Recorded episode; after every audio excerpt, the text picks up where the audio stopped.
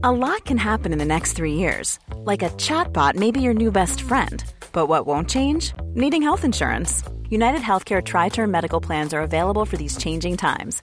Underwritten by Golden Rule Insurance Company, they offer budget friendly, flexible coverage for people who are in between jobs or missed open enrollment. The plans last nearly three years in some states, with access to a nationwide network of doctors and hospitals. So, for whatever tomorrow brings, United Healthcare Tri Term Medical Plans may be for you. Learn more at uh1.com.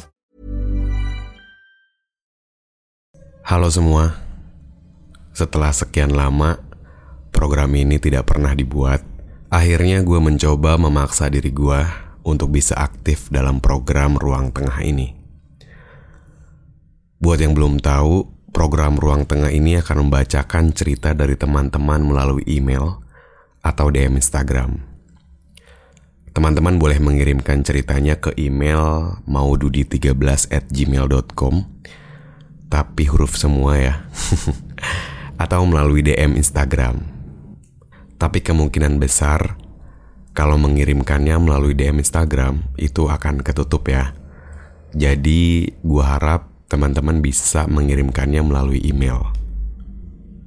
Selamat datang dalam program Ruang Tengah. Tempat semua orang yang ingin bercerita tanpa harus ada rasa terpaksa. Siapkan teh hangat kalian karena ceritanya akan segera dimulai.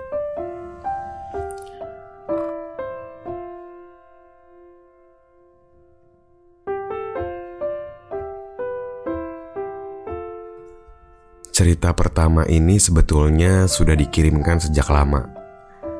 Yang gue terima ini dari tanggal 17 Juli 2021. Dari Tami. Tami ini cowok ya. Hai Kak Fajar. Gimana kabarnya? Terima kasih banget udah mau dengerin cerita gue. Mohon maaf kalau susunan tulisannya berantakan gue juga mau mohon maaf bahwa banyak banget suara noise nih ya teman-teman di depan rumah. Jadi sekali lagi mohon maaf banget. Langsung kita ke ceritanya ya. Nama gue Tami. Gue kerja di daerah Bekasi dan ngekos juga lama di sana. Kisahnya mulai di bulan puasa. Saat itu gue dapat kenalan yang gak jauh banget sama kos gue yang kebetulan satu daerah kampungan gue juga di Bogor. Namanya Aisyah. First meetnya gue ajak dia buat ikut bukber sama teman-teman gue. First impression ketemu sama dia, orangnya asik, baik, ramah, dan soleh. Saat itu gue masih biasa-biasa aja. Wajar lah, posisi gue yang sering kurang beruntung dalam percintaan dan selalu jadi korban dalam sebuah hubungan kayak udah mau gak mau ngotot ngejar cinta. Bisa dibilang set boy senior lah. Hubungan kita makin hari makin dekat. Gue juga sering ketemu sama dia sekedar keliling ngikutin arah angin di motor tua gue. Kita juga pulang kampung bareng. Karena kita satu arah juga kan. Dan yang masih paling gue inget di momen itu, pas kita istirahat di perjalanan dan gue bilang ke dia, Syah, kita masih bisa pulang kampung bareng kayak gini gak ya tahun depan? Gua yang sudah mulai sayang ke dia, ngedenger jawaban yang yakinin banget kalau dia ada rasa juga ke gua. Akhirnya, setelah nganterin pulang sampai ke rumahnya, malamnya gua tembak. Buat jadi pacar gua. Dan dia juga mau sama gua. Gua kira kuota karma gua abis ya.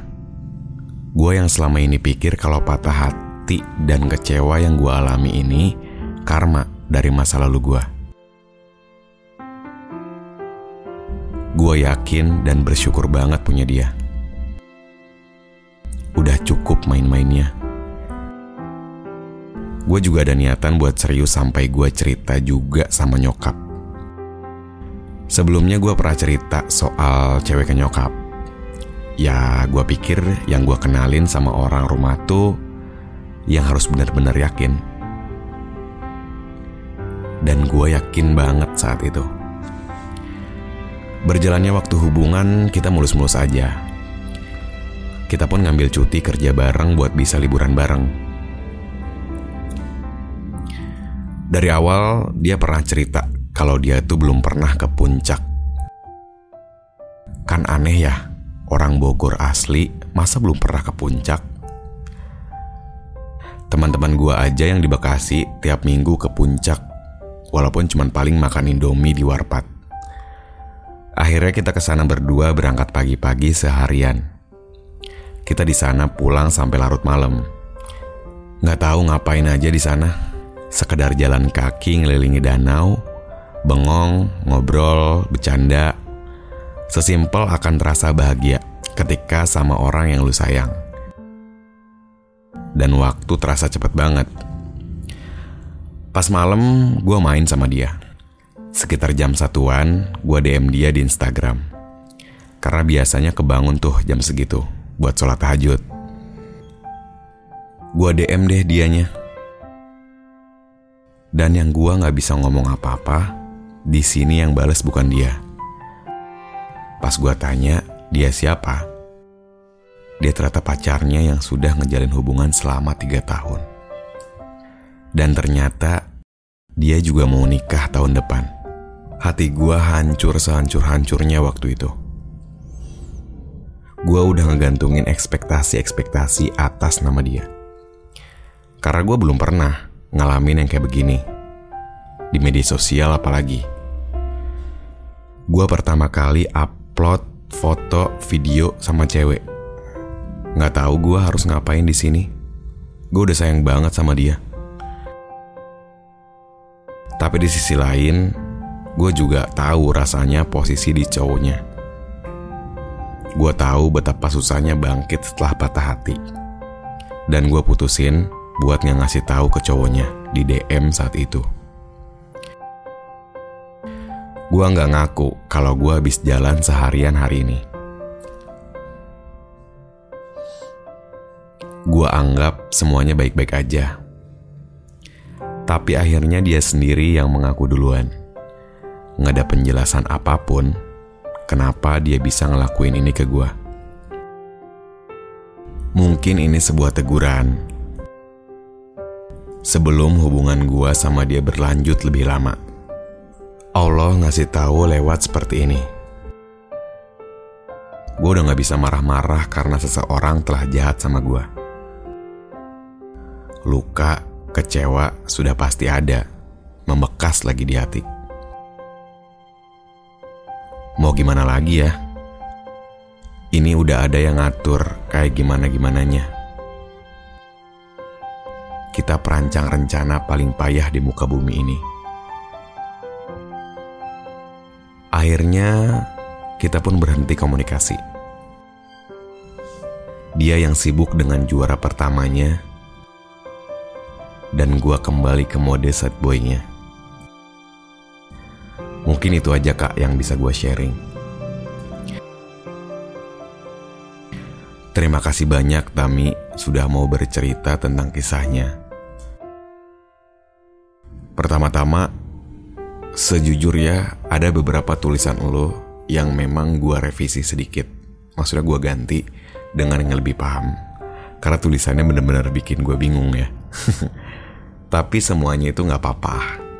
Karena gue masih bisa menerjemahkannya kembali.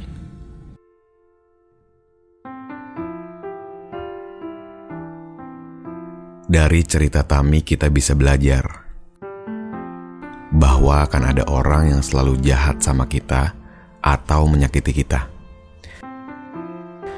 Tapi yang gue tahu, kita harus bisa menerima semuanya. Meski sakit yang kita terima. Tami berusaha keras untuk menerima. Dan gue sangat mengapresiasi itu. Kadang kata ya udahin diperluin. Meski harus disedihin. Yang jelas, semesta akan selalu membawa kita ke arah yang terbaik. Mungkin aja dia bukan orang yang tepat. Buat yang sekarang, dan bisa yang lainnya kan. Dan mungkin ini akan terasa gampang kalau ngomong doang. Tapi kalau ada solusi terbaik dari diri kita sendiri, ya silahkan. Kita tahu, semua yang ditentukan oleh semesta nggak bisa kita hindarkan. Nggak apa-apa kalau sedih, itu wajar. Asal jangan kelamaan. Bandanera pernah bilang, yang patah tumbuh, yang hilang berganti. Mungkin pola kita juga kayak gitu. Cuman kita nggak dikasih tahu siapa orang yang harus kita tuju. Gua tahu itu sakit. Tapi yang harus kita pahami, kita sudah belajar banyak dari hari ini. Ambil hikmahnya, lupakan kejadiannya. Terima kasih sudah mendengarkan ruang tengah. Gue tunggu ya cerita-ceritanya.